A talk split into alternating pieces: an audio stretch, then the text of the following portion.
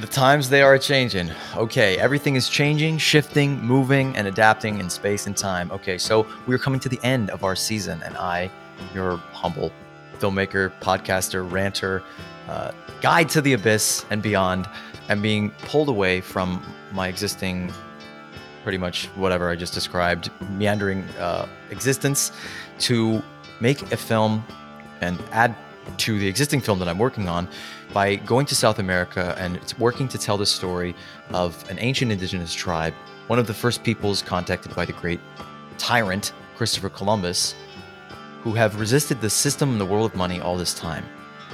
And they are just now, through their prophecies and through their councils and their communions with nature, through their, of course, the use of psychedelics and plant medicines, in which they connect to the world, have brought it upon themselves to enter into a relationship with these fucking people. And I am uh, miraculously one of the people to, to be involved in that, to help them in that transition to tell the story. So I'm not going to be as good and as present at editing these ne- next couple episodes. I'm going to pass that off to our incredible team, to Nathan and Ev two wonderful people who are going to, of course, do a great job. And I'm going to let give them full creative license to have as much fun with this as they can because ultimately this is a cooperative, collaborative effort. This episode is fucking crazy. It, that, there's nothing else. There's nothing else. There's no other way to describe it. It's a crazy, high-level discussion that will take you places you have maybe never been before, places maybe that scare you, places that you will want to go back to. So I, I love this episode. It happened months ago and I just kept pushing it back because it was just so rich and interesting and different. And uh, now, now's the time. There's only now, right? The old world is ending. And we have the opportunity to rethink everything. This is a show about the systemic problems in our world and the real solutions we have today. To transition from an apocalyptic storm of war, scarcity, and ecological collapse. To create an abundantly advanced, collaborative society that sustains all life. You may think it's an impossible dream, but the alternative is an inevitable nightmare. We're your hosts, Matt Holton, Amanda Smith, and Zachary Marlowe.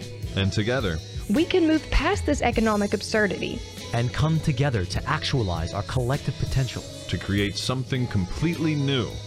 We are Moneyless Society. Society.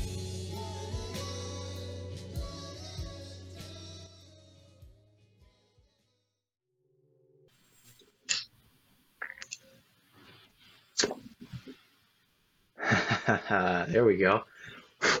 All right. Never smoked a joint uh, live on air before, so I have no idea how this is going to go. Can't go worse than what it's been in the uh, pre pre podcast. I think technologically we're good. About that, man. We don't talk about that. Everything's perfect. Everything people don't see when we're recording doesn't happen. Okay, you just pierce the veil, man.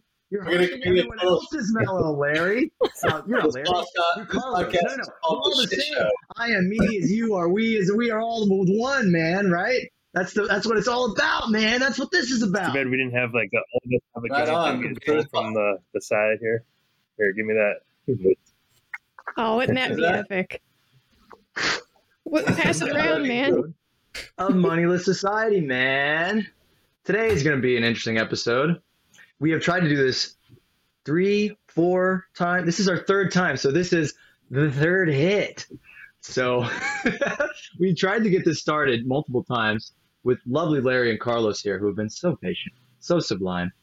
And uh, so we had all these uh, plans and schemes and lists and outlines and crazy trippy tangents that we wanted to go into. And now here we are. We're just chilling, We've done this like five times. We we all are good close friends. We know each other's mothers' names and shit. and so we, I think this would be a good chance to have an episode where we kind of kind of go back to the beginning. Try, try to get into instead of diving into some high level conversation immediately. We'll get there, but about dissolving boundaries and you know uh, erasing the separation between you and I and me and you and you know uh, psychoanalyzing our whole macrocosmic social order to replace it with some brand new paradigm. I would just like to actually take a step back and talk a little bit more about these substances, these medicines, these plants, these psychedelics that we talk about here. I think we last time we we did an amazing episode. I recommend anybody who didn't hear it listen to that too. But we just kind of dove in as if we were already initiated. And so I kind of would like to have a conversation for all those people out there that don't have relationships with these plants. As crazy as that is for, you know, some of us here to go way way back to to having no connection to these plants that, you know, become relationships. They don't become necessarily just a habit. Like it's not just a drug it's a relationship. It's a relationship with our planet. It's a relationship with with plants, and it's a relationship with our own minds. I was listening to Sweet Leaf, the old Black Sabbath song for this, and it said, "You introduced me to my mind." So, uh, Larry, Carlos, um, can you just talk about, like, to the layman, like, what are these plants good for? Are they just drugs? You guys are just trying to give people free drugs. What's up with that? Drugs you can grow. Larry, I'm gonna I'm gonna hand it off to you because you're always a good starter. You're the you're the great okay, opener. Great. All right. Well, no pressure here. Um, so the particular substances that we speak about are um, plants and mushrooms. So um, these are ones that have been used uh, for a long time. There's also a lot of synthetics out there. They also have their own things. You know, there's basically two different categories. There's like the tryptamine family and the phenethylamine fam- family. And phenethylamine are like the cacti that have mescaline in it. Also, phenethylamine family is MDMA and things of that nature, 2CB, 2CIs, 2Cs, et cetera, et cetera, et cetera. Um, then there's the tryptamine family, um, and that would be the tryptamines like uh, ayahuasca or ibogaine or DMT or mushrooms. All those are in the tryptamine families. So those are the two kind of um, um, general categories of plants that we speak about. We basically look at four different main compounds, um, but we speak about you know thousands of plants involved with that. Uh, those are mushrooms containing psilocybin, cacti containing mescaline, plants containing ibogaine, and plant combinations similar to ayahuasca that contain DMT. Um, a lot of these experiences, depending upon what level you go to, so to speak, or what layer you go to, have different effects. So, um, most people might have heard of the idea of microdosing, and a lot of people i think get a little there's a little gray area a little fuzzy area between what microdosing and actual dosing and macrodosing. Uh, by definition microdosing means subthreshold. So this would be not really having much of uh, any noticeable really experience. And then it's um, a lot of people are saying it's good for neurogener- neuroregeneration, um, but you're not getting like a lot of like visuals. People say a lot of people are talking about it's how it's helpful for them um, as um, you know different you know, sort of mental health um, adjuncts. Um, and a lot of people have been saying that they've been able to, you know, this is what people are saying. I don't know if there's any research on this, but get off their pharmaceuticals through a microdosing regimen. But that's not an experience really in, in the same kind of way. Um, I did my dissertation looking at integration, uh, specifically ayahuasca experiences. And so within that context, there's a sort of next layer of experience, which is a little bit more uh, where the deep healing can come into play. And sometimes people experience uh, archetypes of transformation or uh, similar thematic transformational experiences that people can have, such as a death and rebirth experience, or such as a um, transpersonal journey, uh, where people will go to uh, you know other places, other dimensions, other visions. Um, you know, with DMT, you hear a lot about that. You know, people go to this sort of hyperdimensional realm and they see elves or you know machine elves. I'm waiting for Marlowe's um, Terence McKenna um, you know, a soundbite there. But uh, but a lot of people go and, into that and you, self self dribbling basketballs of living light, information, language, jumping into each other's chests and saying, "You can do it too." yeah, I mean that might that might sound weird and crazy to people to talk about self transforming, uh, self dribbling basketball machine elves giving you information, yeah. but I think it, it's there's so many layers of the of benefits that these plants can can give to us, and it's it's like as Terence McKenna, one of my personal heroes, often talked about, it's a direct experience. It gives you that direct experience instead of like so much of what we talk about in this show, in this sphere, in this world, in this life, and that we're dealing with existential crises that regular people won't even acknowledge because they can't. Like I'll try to explain things to people, and you can give them the logical information, but because they have no experiential frame of reference for it, and because they they can't tap into they can't go below the the conditioning and the propaganda and, and the and I don't just mean that like those are you know floating ephemeral things. I mean they're things that have calcified into rigid structures of belief, deep neural pathways of ways that people experience reality. That when you take these plants and you you connect with them in the correct way, not just smoking a joint and watching you know a fucking Pink Floyd live at Pompeii, although fucking highly recommend that. Uh, it, they they touch you on a deep level and connect you with you in a way. It's like many of us we're plugged into so many social media and uh, just regular media like news and and TV shows and, and ideology and, and advertisements in our daily routines. We're plugged into all these artificial you know stimulations that keep us disconnected from us. And so these plants and medicines and mechanisms that are, a lot of them ancient, ancient, ancient in nature, and a lot of them very ritualistically sort of tied, can plug us back into us. Yeah. Sorry, Larry, Yeah, I didn't cut you off there. I don't smoke weed a lot. Uh, I told you. I have no Sorry, idea I'll, where I'll this help you keep go. on, on track. We, we know it's a good conversation if I can uh, keep you on track because I'm usually stoned all the time too. So anyway, um, uh, so yeah, so uh, so what's really nice about these plants and mushrooms is that they give you, like you're saying, access to consciousness that always exists, but that we just don't know exists, and our current paradigm doesn't even really allow for us to have that conversation about what is a soul, what is a spirit, what is sacred, what are these other places in the mind or the consciousness or what are spiritual beings or all this type of thing? What are these visions coming out of my you know my head that have all these colors and shapes and dynamics and and, and possibilities to move through them in a different kind of way? And so um, so that can be really transformative for folks because especially in a world where we're kind of in this mechanistic mind frame where everything is just uh, what's if it's not measurable it doesn't exist uh, then all of a sudden you have a scenario where uh, people are seeing things that isn't measurable and they start having this sort of cognitive dissonance about like wait a second consciousness is beyond what i've ever known it to be.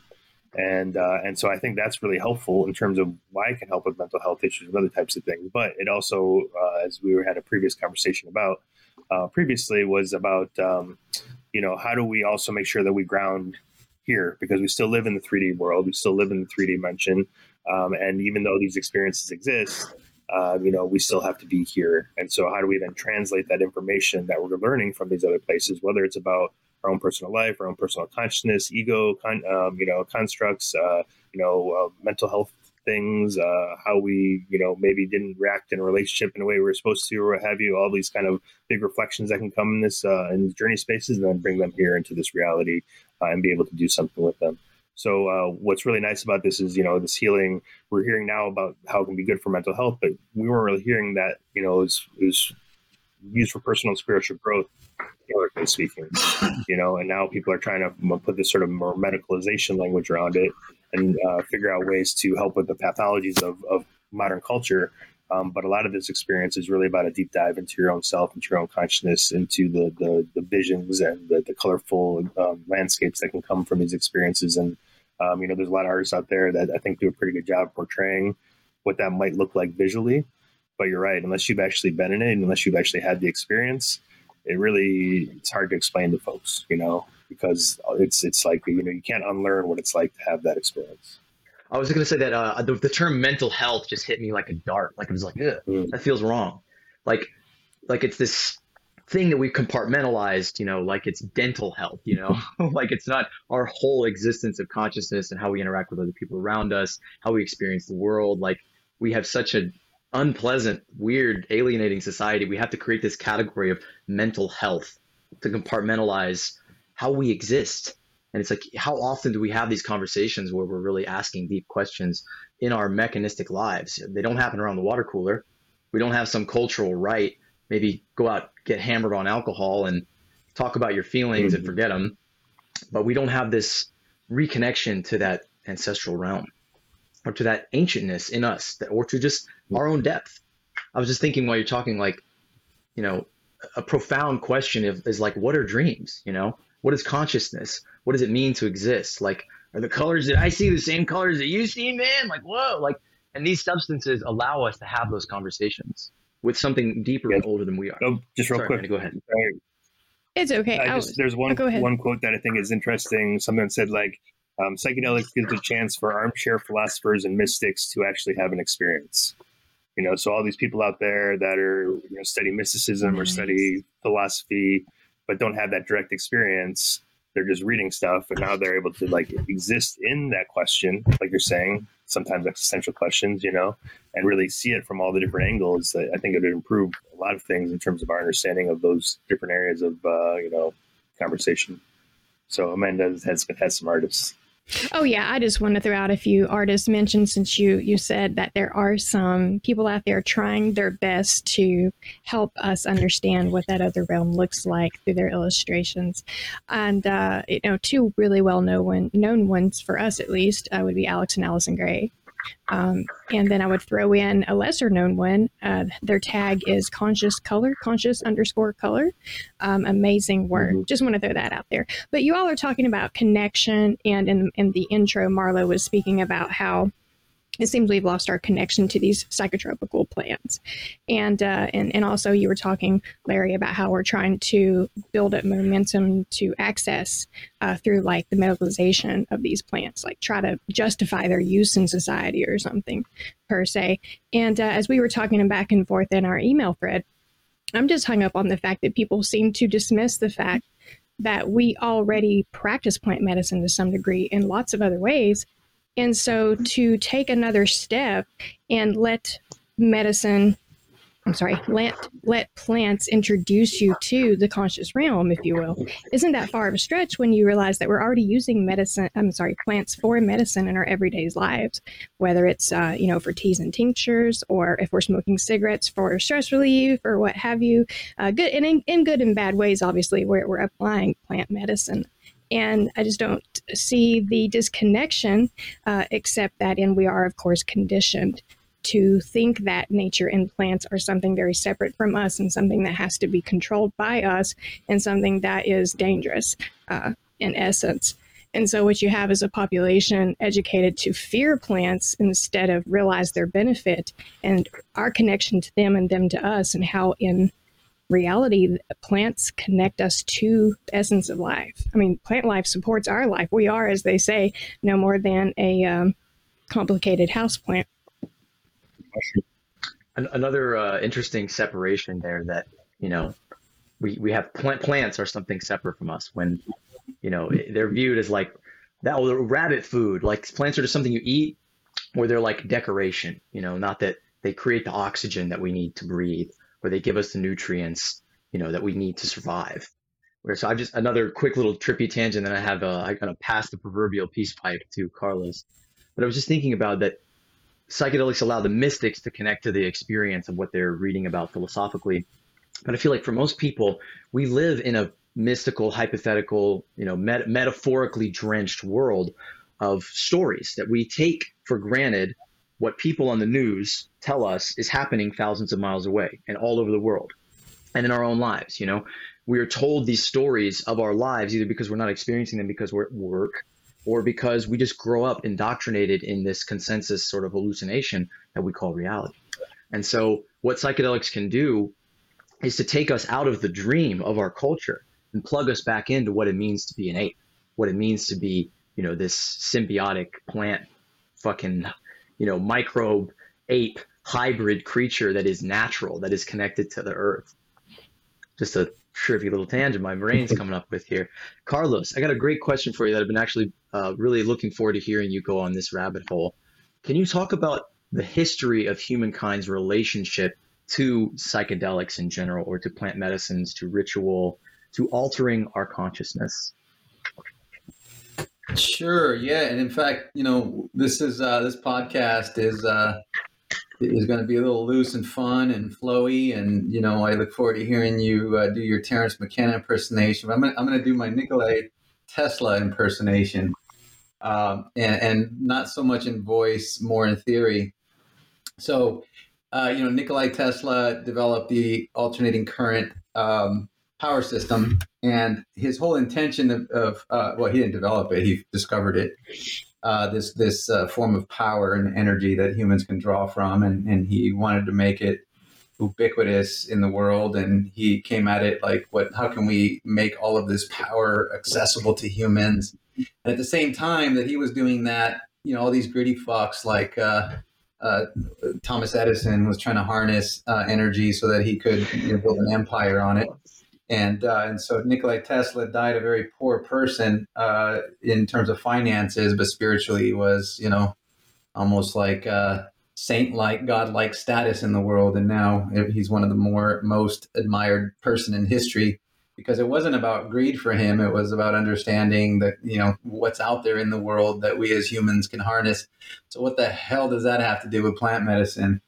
Um, so so these these little things as larry was talking about uh, are these are just energy packets out in the world right in the cosmos. And if we think about the world uh, as nikolai tesla tesla did which is everything is energy and frequency uh, then these are just little uh, packets of energy that are floating around in our um, in our environment. We are big energy packets. Our brain is a big energy packet and but for some reason, we go and we find these little energy packets. Our ancestors did all the way back to the Celtics and, and the pagans and the Druids and the um, the, the, the, the, Greeks back in uh, Eleusinian days were using entheogens, and the uh, the the Mazatec were using the mushrooms thousands of years ago.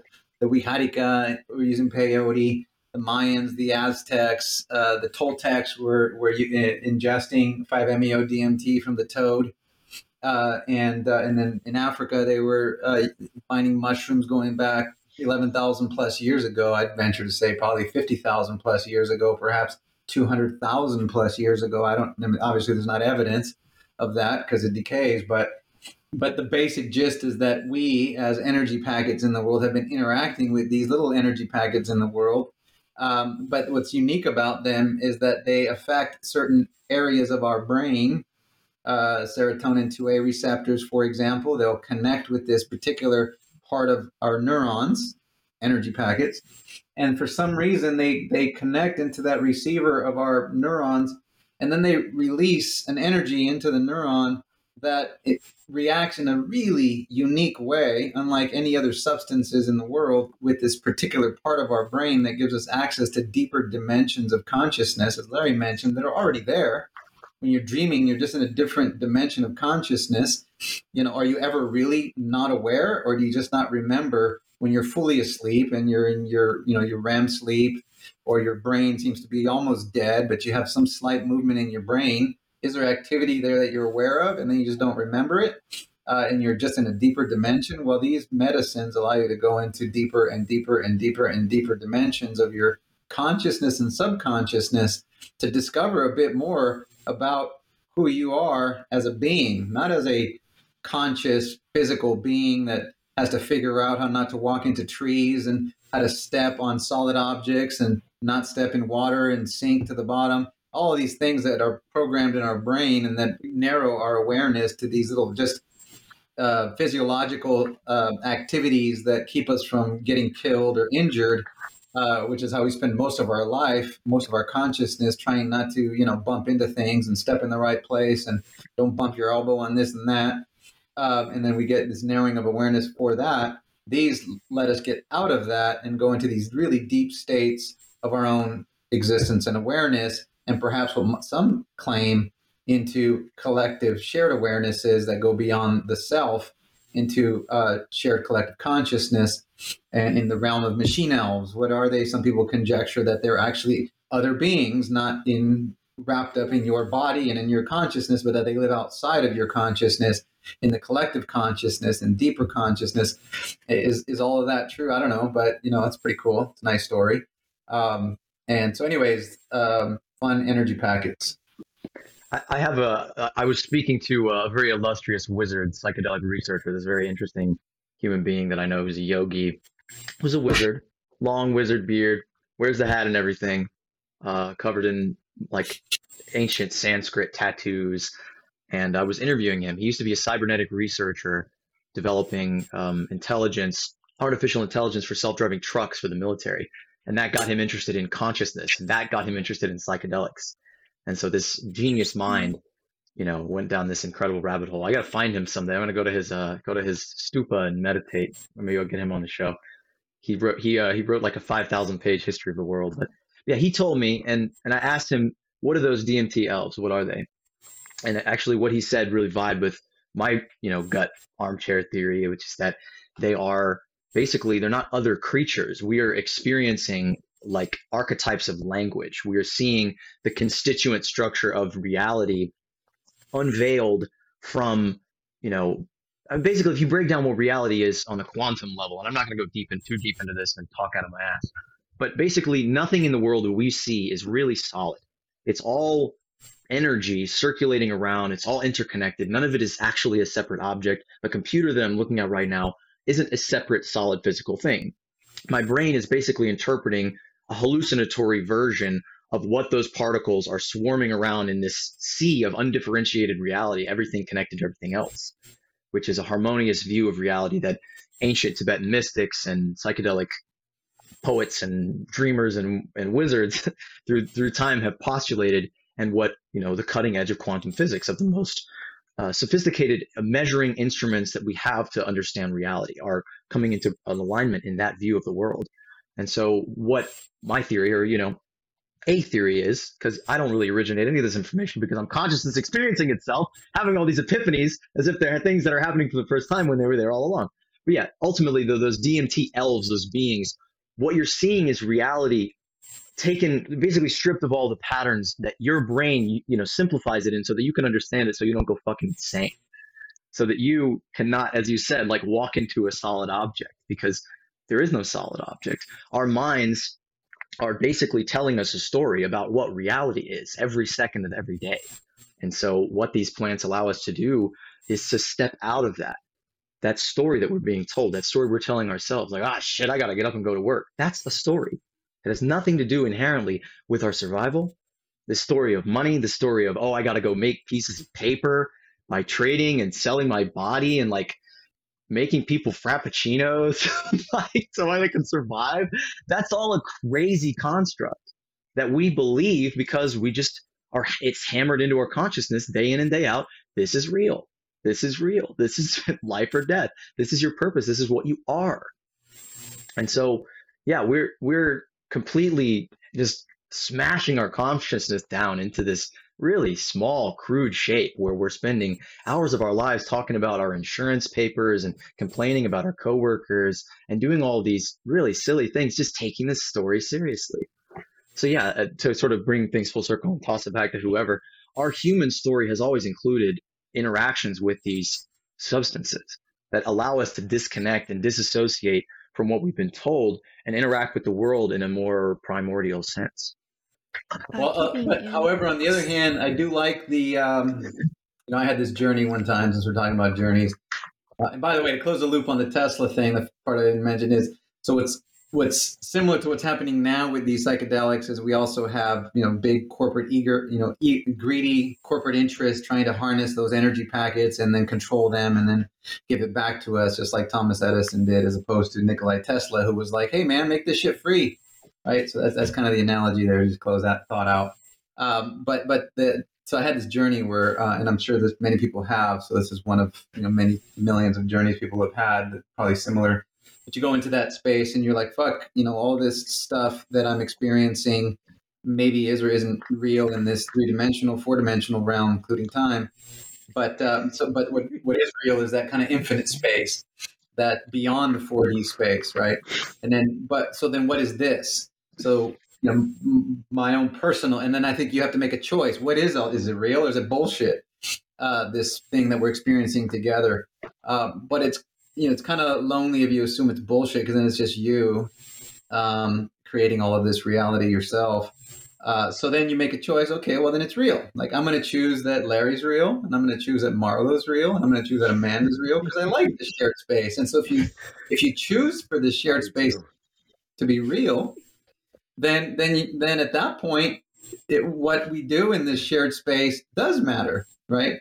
All of the housing that we build and all of the sustainability measures that we build and whether or not we take care of our earth versus just like burn it down to the ground matters right? Because it's a shared space now.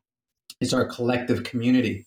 So um, i think that's the choice that many a greedy fuck um, opts not to make because they remain narcissistic and make the choice that all of this is about them and that that homeless dude under the bridge is not a real thing right? It's just some imaginative thing out there that he disassociates from. And therein lies, I think, for me, the, the human drama. To what extent can we create the shared community in a good way instead of just burning it all down?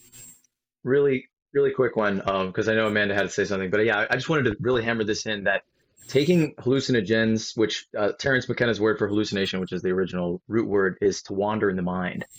So taking these substances is not a deviation from what we do every day. We are hallucinating every day of our lives. I cannot hammer that in enough that we are hallucinating this story that we call reality that is a consensusly consensus reinforced hallucination, a social construction of reality reinforced by the people around us saying, yeah, it seems real to me. You know, so taking these hallucinogens is not like you're you're normal and now you're hallucinating. In many ways, especially when it takes something like psilocybin, it just roots you back into like this much simpler, like almost childlike perspective where you're able to see things as they really are. And you're unhallucinating by taking these substances. Amanda, sorry, you you uh pipped up and then we, That's we uh, blasted off. Wait, we're not too far from the subject still. First of all, that's a lovely way to put it. Um, and also, uh, in all that Carlos was just saying, in essence, you could say that's how we can connect and stay grounded to our reality, realizing that um, as a collective reality, it is very real, and the decisions that we make have a very real impact, and to dissociate from the things that we simply want to choose not to see you know, is is probably uh, the worst of impacts that we can make. So, um, in saying that, one of my favorite tidbits of historical use of psychedelics to share goes back to ancient Egyptian times. Now, this is, an, this is an emergent framework that's being pieced together by anthropologists, that is, cultural anthropologists, archaeologists, and Egyptologists, Egyptologists especially. Um, there's been recent research done to determine why there are tombs inside of pyramids with no bodies, just tons of offerings and whatnots, right? And it turns out those were ceremonial tombs, not actual burial places for bodies. That's why you always find the body miles away, excuse me, miles away in the hillside. What those tombs were used for were for initiating pharaohs to take a three day um, rest and then rise again as son of the king, the pharaoh, and take their leadership of their community. Now, the thing that ties into psychotropics is they would have a body of people gather around the initiating uh, prince, and they would have that prince drink a, a psychedelic libation, which would put that prince to sleep, ideally for anywhere from 48 to 72 hours. And during that time, um, that person would be in a deep rest on a journey. And if that person came back per se with a vision of the or the other the other realm which which which which was called eternal life then that person would be granted um, prerogative to rule over the people because they had made that connection with eternal life. And i just think that's really interesting because a our modern religion is based on that story. And b it really speaks to the fact that without making that connection but realizing we have to keep a foot in that realm of conscious knowledge and a foot in this physical material realm, we can't rule effectively over ourselves, let alone think that we can rule over others. Yeah, basically, the ultimate hallucination is what we consider the economy, and I, have made this joke repeatedly that uh, what we have is not an economy because economy is like circulating goods and services between people. It's like energy circulating through society. What we have is a gigantic pyramid scheme where the people at the top are sucking everything up and holding on to it like pharaohs who are being born with their own organs and their slaves and their jet skis you know, but basically they're entombing all of us in there with them. They're saying, we're going to hmm. take this imaginary wealth that we have off this fucking planet. We're going to burn it to the ground, as Carlos said, turn it into money, put it on a flash drive, and then just fucking entomb ourselves with all the rest of you in the fucking, oh, the vapors of this fart fucking ch- uh, clogged earth after they destroyed it and sucked the use out of it. Sorry, Larry, go ahead. uh, if I might just really quickly say what the point I was trying to make the point I'm trying to make essentially is that our consciousness could be quite possibly, though this may be abstract or philosophical point, uh, equated to what we know as eternal life. The collective conscious could very well equal eternal yeah. life, and so that's why it's so important to connect with it, but also stay grounded. Yeah, there's um, sorry. I don't know if this is I, I haven't I haven't seen the information yet, but uh, there's a, um, a, wisdom figure uh, who's been doing work out of Detroit for a really long time named Clint Eaton, and he did uh, really large doses of mushrooms, um, and he believed that uh, things like the hieroglyphs, for example, were not meant to be seen with our eyes.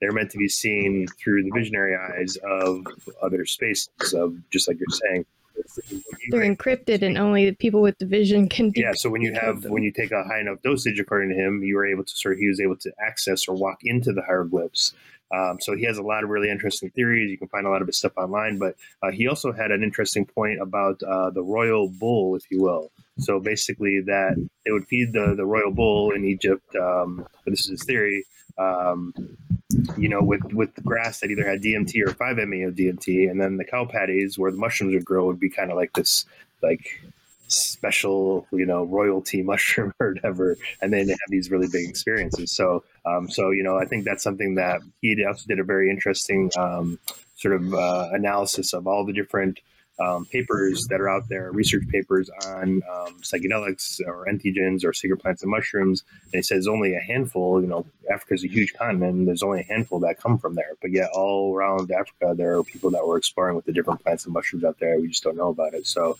um, so yeah, it's very possible that uh, a lot of, you know, there's arg- arguments too. I think uh, Carlos speaks about Brian Resco's book, Key. There's uh, another person, uh, I forget his name, but he did a lot of research looking at sort of um, ancient Buddhist um, sort of uh, artwork. And if you look at it now, I can't look at it and not see a spore print behind a lot of their heads. You know, it looks just like mushrooms and Mm. blue throated gods and things like that. You know, the mushroom blue throats. And so uh, you have the Rig Veda, which is uh, one of the most ancient Sanskrit, Sanskrit texts in the book, uh, chapter nine of the Rig Veda, I believe. Uh, it talks about Soma, which is again the sort of nectar of the gods. This is the connection to ancient deities, et cetera, et cetera. So all throughout history, there's been these recordings of it, and even in art and things like that. But then we just we just say, oh yeah, that's you know that's something different. They were talking about something weird or different, or you know it was aliens or all the different things instead of saying no, it's mushrooms. They were tripping. That's what they were doing. Or, or, or people just assume that they were like primitive. And they- oh, these primitive superstitions. They really believe there's people flying around in the air. It's like we just don't understand what they're talking They weren't civilized back then, so what they say don't and matter, so right? and so when they but when you look at it through the lens insane. of they having psychedelic or entheogenic or visionary experiences a lot of that stuff comes into play of being like oh wow i can see how this could totally make sense i can see how these cosmologies make sense i can see how you know flying saucers on you know egyptian you know hieroglyphics make sense you know or other other places too you have you know sumerian texts that have you know images of you know sort of alien beings and things like that like well, it makes sense if you're looking through these lenses, through these uh, what do you call uh, the, uh, the the machine elves, if you will, right, or the the entities or the beings or whatever. And uh, you see that a lot. My ancestors. mind goes to uh, ancient alien uh, episodes on History Channel or whatever, where they're trying to decipher uh, the meaning behind uh, the angels that are carved into the caves and and whatnot, and uh, in the west of the United States here, like Navajo Desert or whatever, right? And um, obviously, that's another example. You know, they're just they're just connecting with that. Yeah, we spend all this money to try and create something material to find the aliens out there, instead of eating something natural to find the aliens in here. You know. Uh, wouldn't that classic, be fun? classic meme fun? or joke that the uh, just because just because white people couldn't do it doesn't mean it had to be aliens. That's hilarious. maybe there are things out there in the world that are known by by the uh, the, the, the ancient traditions, the BIPOC world, the communities of color of the world, the melanated many that um, that aren't known, and particularly when you get into ancient traditions. I love that idea, Amanda, Amanda that the um, the great leaders like this prince you're talking about having to reconcile the afterworld or the, you know what's beyond this life like so many of our leaders these days in fact in the western world our leaders are generally chosen because of their greed for power their greed for money like a great leader is someone like uh, bezos or elon musk who can give a shit about humanity but who just know how to make a lot of money or a politician who just loves power. And so you know we just worship that that fear-based greed. And uh, whereas and that really is a function of you know fear of death fear of the unknown fear of uncertainty fear of being you know fear of the fear of chaos all these fears that these people carry uh, where the great leaders wait you know in, in the ancient traditions would have been people who had conquered fear. The wise ones were the the ones who were looked to were the wise ones who acted from a place of expanded awareness and um, you know the collective whole and caring about the collective whole. So maybe um, maybe it's time that our our leaders have deep mushroom journeys all the way around. a philosophical question, but do you think that um, witnessing the other realm, as I keep referring to it in this discussion, um, the collective conscious realm, uh, is essentially a look into what the other side is. Like, could that be what death looks like? Could that be what we have to look forward to? And could that be why people that have journeyed uh, frequently tend to have um, a more receptive mindset when it comes to death or the end of this physical existence? I think uh, Well, physically, a DM when you die, your brain floods your your consciousness or your body with DMT. So it is Right. death. DMT is what you see when you die. It is going back to the ancestors and learning how to trigger that. You know, through all these methods. I mean, I, I've talked to people who say they can they can create DMT with their own body. I mean, their their brain secretes it. Mhm. It, it. it does it every night when we go to dream. I mean, that's that's the absurdity of uh, criminalizing something like that. You're criminalizing something that your own brain produces, which is just the absurdity of, of our imperial control mean- freak fucking culture. That's not all too um, shocking, considering you know um, our, our baseline of existence is defined as sinful, like we're just terrible, like we shouldn't even be here, but we are, so we have to like constantly penalize ourselves. I know, right? But the fact um, that you know that is a scientific fact that DMT releases, and I wonder what relation, if any, that has to the old saying that your life flashes before your eyes before you die, Yeah. right? Like, um, and that to me would think would say, well, if you don't make that connection to the um, the further realm and you know clear up things and find peace with yourself uh, and expand your awareness and your horizons in that way, then yes, death may be unpleasant for you. Whereas if you take that journey as the ancient Egyptians did before their physical journey ended here on Earth, then uh, it's probably a much more pleasant experience.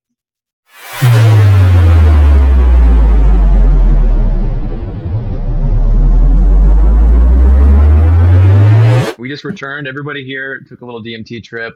We went to go see the ancestors.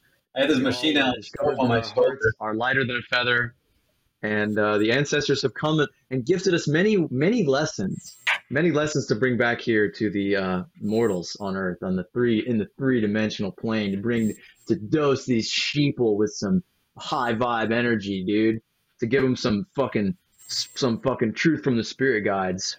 I want to know what Rick has to say about all of it. Rick, Rick, Rick is just chilling. He's gonna whisper in my ear. So anything that I say from here on out is coming from this guy. yeah. Uh,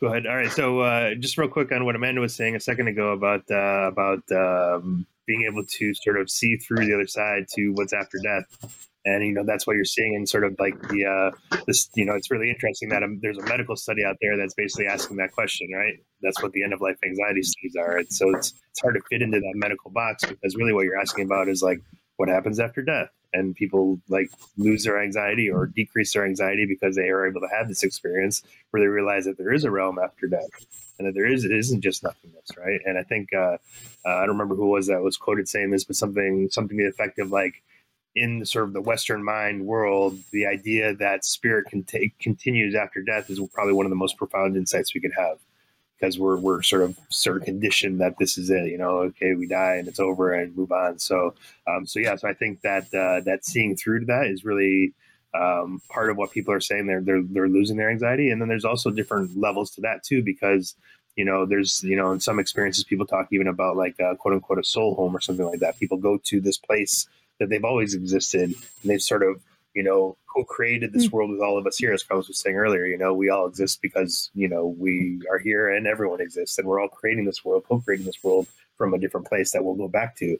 So from the perspective of integration there's this one guy that said uh, you know we have integration wrong or meaning making wrong. We're not supposed to be meaning making what's there to come back here we're supposed to be learning here to bring that information back to our soul home or our place after beyond you know that type of thing so kind of changes the dynamic of what it is that we're doing here which is trying to gather lessons as best as possible so we can uh, you know bring it to our soul so to speak yeah, basically, our life's purpose is not to find meaning, the meaning of life. It is the meaning of life. Our existence, our experiential existence, is transmitting information and building to the body of God, which is, you know, the it's it's the the interrelated structure of reality. It's information, it's consciousness, itself and we are creating experiences, you know, data, experience, feedback to that interconnected whole that is an emergent whole that is in, infinitely evolving, that is infinitely improving and growing and, and gaining, you know, even though it's already perfect. But yeah, so uh, to bring things back down to earth a little bit for our listeners who may have not had one or two The real Earth or the fake Earth? Um, oh, the the the cube Earth. I'm the cube Earth theory. That's that's me. The globalists have hidden our ancient history. We've been severed from what it means to be human. No, but no, I think that to bring it back down to earth, I think you're saying a lot of people lose anxiety and they lose depression, and psychedelics treat these things, but they don't treat our uh, afflictions and illnesses and- mental ill mental illness in the way that psychedel or sorry that um pharmaceuticals do, where they're you know modulating and artificially sort of constraining our chemical balances or imbalances, and they're sort of holding it together. They're actually you know uh, giving us the tools to reconnect to something that isn't a construct because we're ultimately anxious because we're living in an artificial environment that's completely disconnected from every single aspect of our design by nature. We don't get sunlight. We don't drink enough fucking water. We are not living in a social arrangement that is conducive to our human health, our, our- to public health, especially because the health of an individual doesn't really exist outside of the health of the people around it and the environment around it. And we've just smashed that and said that we can throw a pill at it and fix it. And so I think a lot of people may be averse to psychedelics, or they may that may just be what they think happens, that it's just like taking a pill. When it's it's not. It's going deep into yourself and having a, a, a new, a new kind of dialogue with your own body. You know, it's like when I smoke weed or take you know psychedelics, like I, I took some mushrooms last week, and it was extremely healing. I took a pretty high dose. I was kind of disappointed I wasn't flying through stars, but it just gave me an awareness of my body, and I just learned all these sort of postural imbalances and ways that I was standing and sitting and moving wrong. And it just really helped me to heal in myself. It really reconnected me to my, you know, natural rhythms. I spent time in nature and really paid attention to the birds and had a very profound kind of frightening awareness that, oh, fuck, uh, things are getting warmer. You know, the seasons are disrupted. The birds are fucking confused. You know, the cycles of nature are disrupted. You know, it's it's November and it's fucking 85 degrees. This is not normal. This is not okay, you know? And so being able to take a psychedelic, it brings you back down to earth. It's not all flying into the stars, although if you take a high enough dose, you know, do you got to take Terence's advice. Buy a scale. You've got to buy a scale. The problem with psychedelics is people are always taking these piddling doses. You got to buy a scale. You got to take five dried grams in silent darkness. Yeah. I mean, if you can go there because that's going down into what you are. You know, it's not like some fucking little alien dude in his flying saucer is going to come down and, you know, hey, peace, what's up? Mm-hmm. Like, you know, I've got a message from you from the beyond. Although, literally, yes, that you can go there. But for most people, taking psychedelics in the ways that we're talking about is to realign themselves with their own body, their own rhythm, their own mind, because not, it's not bringing something into your brain. It's not a new compound. It's just activating your own mind. If you look at brain scans of people while they're on acid or mushrooms or something like that, you see the, the whole brain is very active. Neuroplasticity is increased. So you're able to physically, not just psychologically, not just through talk therapy, break people out of their patterns and allow people to see themselves, to give them self awareness, to give them the ability to see, oh, I am the problem. Oh, I am an alcoholic. Oh, these stories that I tell myself are harmful to myself and others, and so on. Plant medicine activates our mind toward liberation and you know um, pharmaceuticals they dull our mind into complacency. I, I find one of the saddest ironies in all that you were saying there is the fact that people are so inclined to just take whatever medicine their doctor prescribes them because it came through that channel of authority if you will. Because it's obviously safe right? Because my doctor's prescribing it to me. There's commercials for it on tv everyone else is doing it. It's making billions of dollars so it must be th- the thing to do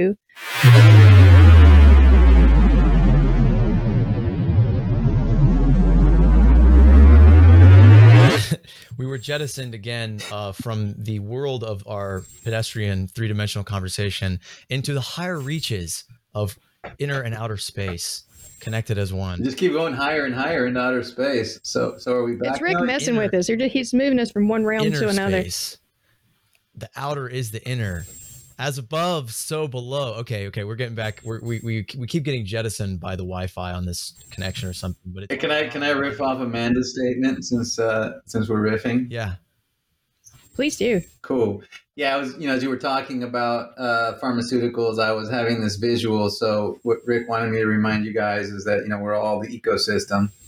But I think what Western Westernism does to people is it really isolates the, the self into the ego, or you know, all of our experiences into the ego. It's such an extreme level that we feel so disconnected from everything. That's not natural. Like I want your I want your listeners, your viewers, whatever, understand. It is not natural for humans to feel so isolated and separate. This is a totally a fucking Western thing, right? The mm-hmm. whole scientific reductionism doesn't just stop at trying to understand what's in an atom. It also is making humans disconnected from their community, disconnected from their family, disconnected from their elders. And it's kind of like if you have this beautiful ecosystem, a redwood ecosystem with a meadow and some creeks flowing through it and this beautiful wildlife. And then up on the hill, you got this this you know toxic chemical company that's you know spewing pollutants into the the creeks and it's coming down and you see these redwood trees next to the creek and they're dying and you're like oh well let's go rehabilitate the health of that redwood. So everybody focuses on the redwood and they're like well the pharmaceutical company would be like let's just trim the dying branches and then we'll be healthy again right? When in reality everybody just stops and like okay what's the fucking chemical company spewing shit into our creeks? Because the creek's connected to the soil connected to the myceliums, the root system, the the trees, uh, and and and then let's go find the problem. But we are so insistent on staying detached because the moment we reconnect with everything, we have to stop disassociating from the suffering and the struggle of the world and realize, shit, you know, I'm connected to these people that are suffering. It's my actions, my my my greed, my fears are creating this thing outside of me that is causing so much suffering. It's not that guy, it's the decisions I'm making, right? Because it's so easy to be like, it's that guy over there, that greedy fucker. But it's each of us making decisions because we're all part of this ecosystem, and the only thing we can control is ourselves. So Yeah. everybody making good decisions and not being not bullshitting themselves about where the problems lie is probably step one. Yeah, I think that's a really powerful point. and I just Totally wanted agree. to sort of uh, double down on it a little bit. This individualized sense of I'm fine, I'm the good person, that person is the problem.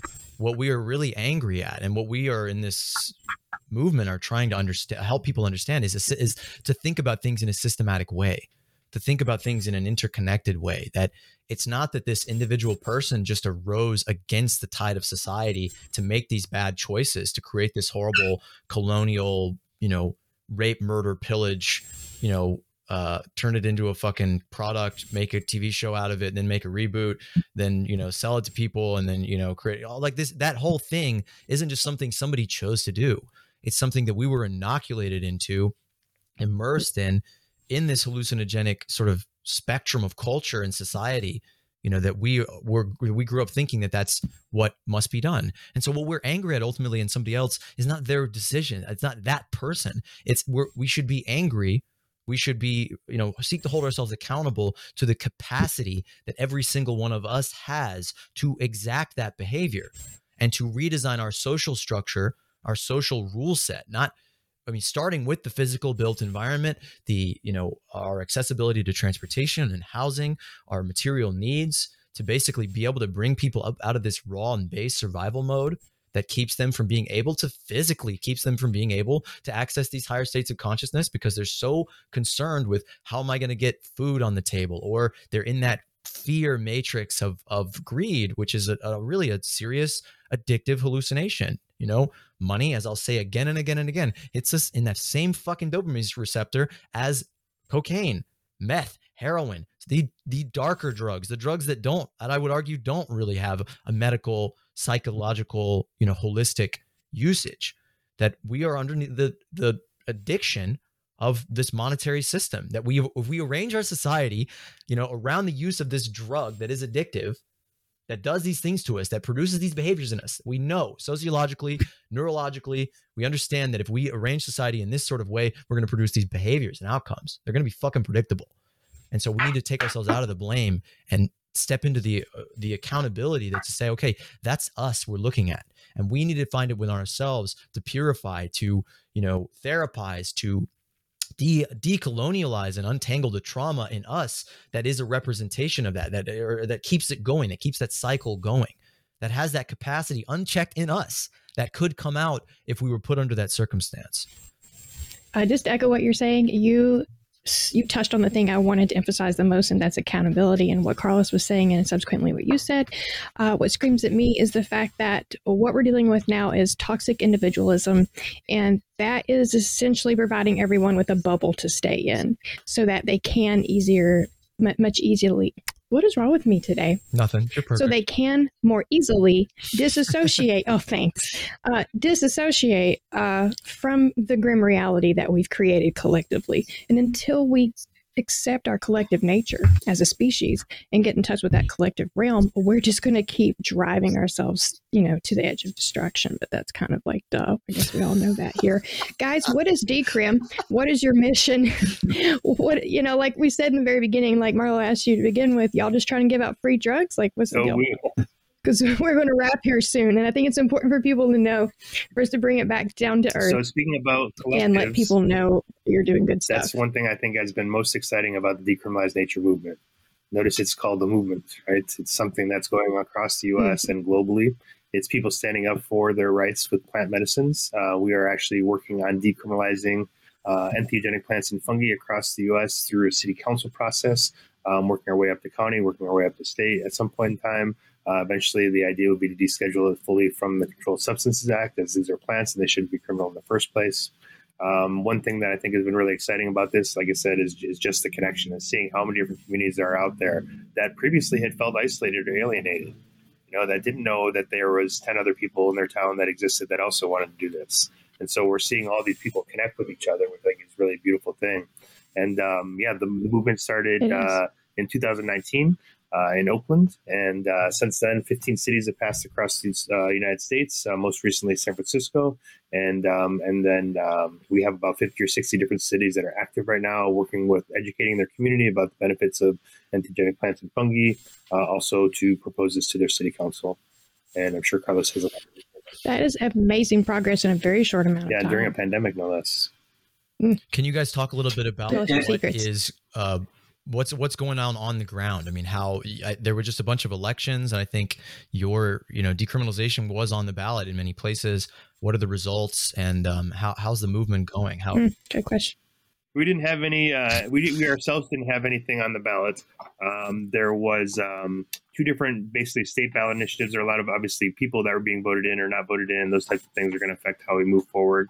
Uh, but in terms of the two different things that happened, there's one in Colorado and one in Oregon. Uh, the Colorado one, um, uh, local community there and ourselves included had some challenges. The way some of it was written was written by New Approach PAC and uh, folks like David Bronner and, and, things like that, which have a lot of uh, vague language um, and even uh, you know leads towards potential limitations of our relationship with nature or creating a closed task force, which is going to whittle away at our rights in the future. So uh, that ended up winning just barely in by about thirty-seven thousand votes in Colorado. Uh, what's also interesting though is that uh, we're now saying, okay, well now we have to look at Colorado to see uh, what this looks like in, in the future and how this rolls out. And we're looking at Oregon and how it's rolling out. And it's been a bit of a shit show in this process so far. Um, but they also had an election, and I think there was probably when I gave a, a little look see, there was probably 57 to 60 counties that uh, opted out, cities or counties that opted out of M109, which is the, the legalization of psilocybin therapeutic uh, therapy there, um, and probably about three or four that opted in. So there's still a lot of problems that are happening with the CER rollout that they had there in Oregon, and we'll see if that is the same case in uh, in Colorado. But hopefully, uh, the folks that are there locally in Colorado will keep putting uh, putting uh, the the pressure on them to make sure that uh, this is done in a good way and there aren't limitations on people's relationship with nature. So, just to uh, add context to that, um, so in the early 1900s, midwifery became under siege or was put under siege by medical industry doctors who wanted to, you know, strap up women and um, force them into a position that was completely unnatural for giving birth.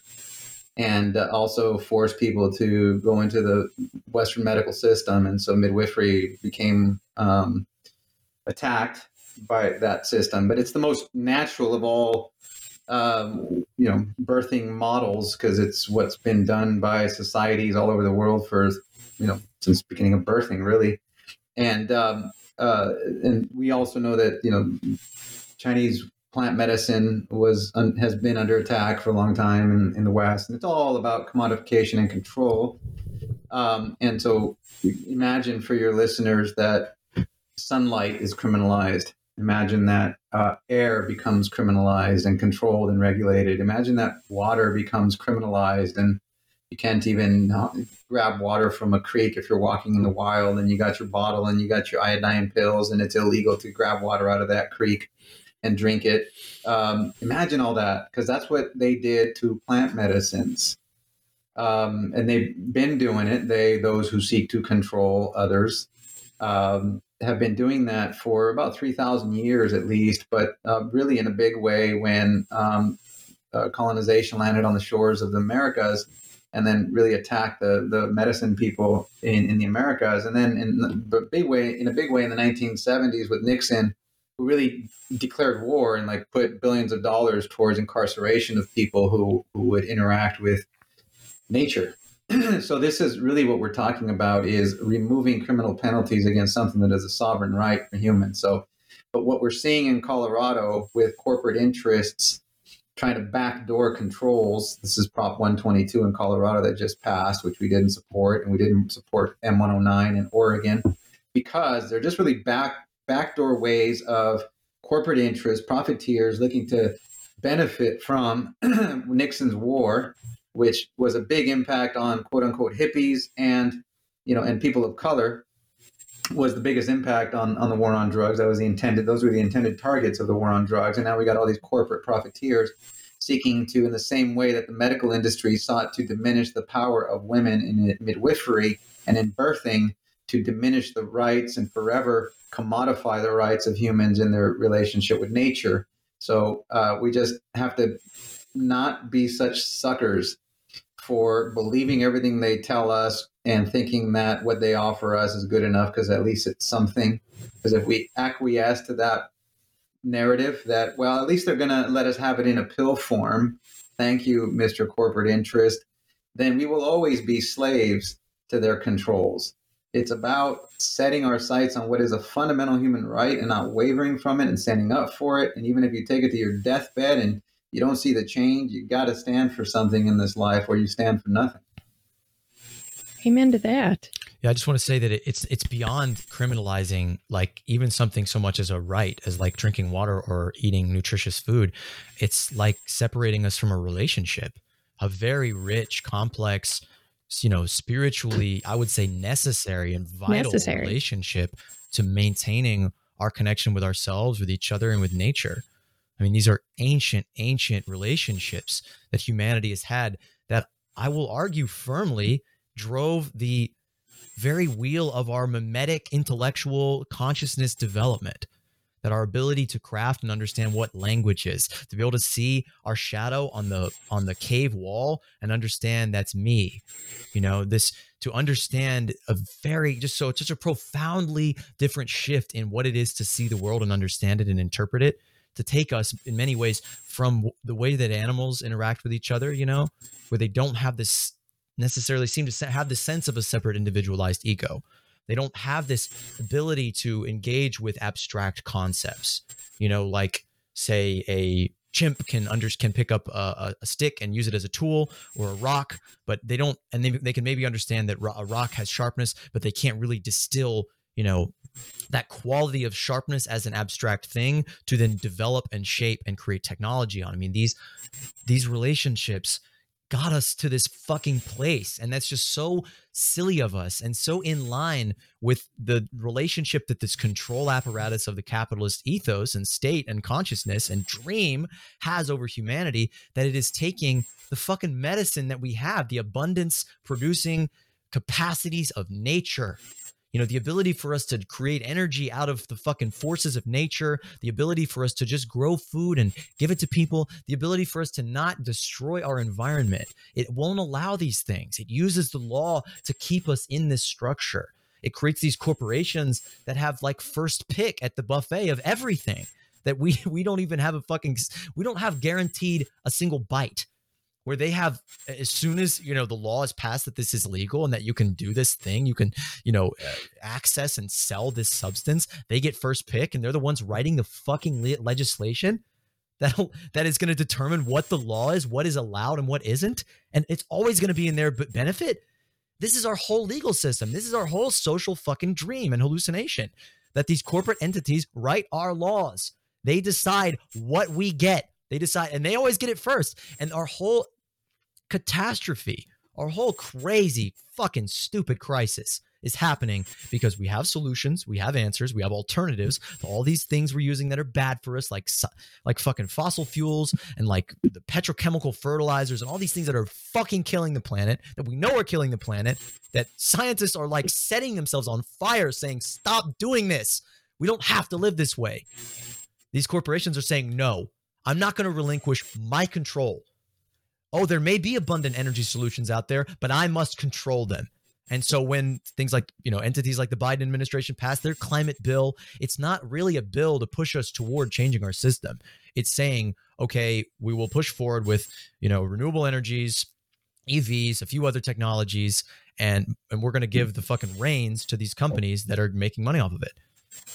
Sorry, that was a long tangent, but I'm Blame it on the weed. If okay? I may just really quickly before we turn it over to Larry, Rick is singing your praises here. Yeah, Rick like that one. Of that, wanted me to give you some some good thumbs up. There's the thumbs up. Wait a minute. If I smoke drugs, that means he likes you and getting silly and weird, and I'm not going to be serious anymore. I mean, I'm out of it. I'm out. That's that's just for little kids. That's just for babies. The the beginning of your tangent made me remember the the uh, the hashtag and the saying and the movement basically housing as a human right. Access to plant medicine should be a human right uh, as i'm sure we would all here agree. Now that probably scares a lot of people but the fact it scares people therein lies the bigger problem the fact that we're also afraid of it. But we've pretty much covered that in today's discussion. And on that note do you have any closing statements larry um, I, my closing statements is if you want to reach out and get something started in your city to decriminalize, uh, hit us up at decriminalizenature.org or check us out on our Instagram at decriminalizenature. Carlos? Yeah, and we like to have fun. So, you know, hang out with us. And we have these secret parties that only Decrim Nature members can be a part of. And you drink I we do all kinds of crazy shit that you wouldn't even, you wouldn't even believe the stuff we do uh, and we keep it totally secret unless you're part of the Decrim Nature Club. So join. what happens in Decrim states? In That's right. It's crazy. They're actually the cultural hierophants that are, are engaging with the sacred tonic that they're drinking out of the blood of, of their enemies. An ancient an ancient uh, wizard skull they drink out of it, and uh, yeah, they're they're creating a secret society that, uh, I, I, not, look, I'm not. See, Marlowe, we should let you in. One of, one of, my favorite things I've ever seen on the internet is Alex Jones talking about uh, DMT, and he's just terrified. He's like, and, and, and, I've read these declassified CIA reports, and they say that, that, you know you go into this space, you smoke this drug, and it takes sends you into this outer space. And I'm not, I'm not, I'm not saying I believe this. This is just what they believe you know, and, and there's these these uh, uh, machine elves that are really controlling everything, and they, they bring things down to the Saurian uh, reptilian shapeshifters that are the politicians that are keeping our writing our laws. I, I, look, I'm, I'm just saying, I'm just reading this was what's in the report. that was a really good. That was good. Here, break like that. Another one. Sorry. All right, we're at the end of the hour. Well, Thank you all so much for hanging in there through all that ridiculous bullshit with Zencastr. Oh well, you know, we're uh we're gonna do this again. You know, we're gonna keep hanging out, keep having this conversation. That's gonna be an ongoing uh, feature for our show. I hope so. Psychedelic. They're not ramble. sick of our BS. But yeah, lo- love you guys. Appreciate you coming onto the show. Come back anytime. Mm-hmm. Thank you so Thank much. you so much. That was fun. So these episodes were edited uh, for the first time, not by me, Thank you. Holy shit. People reaching out to us and saying we believe in this vision and want to help you and want to go further. it really makes my day. It makes my world because this these people are not our workers. We don't have a top-down hierarchical organization. We have a circular, sociocratic, communally run organization where people come together to make the world that they want to live in, to work together, to share, to help each other through this crazy world. That's moneyless society. That's what it is. It's not some hypothetical thing in the future. It's something we're building today.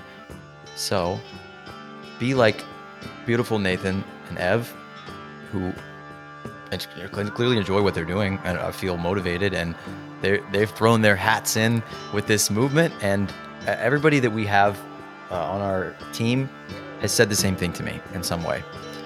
Thank you. I'm so glad I'm not alone.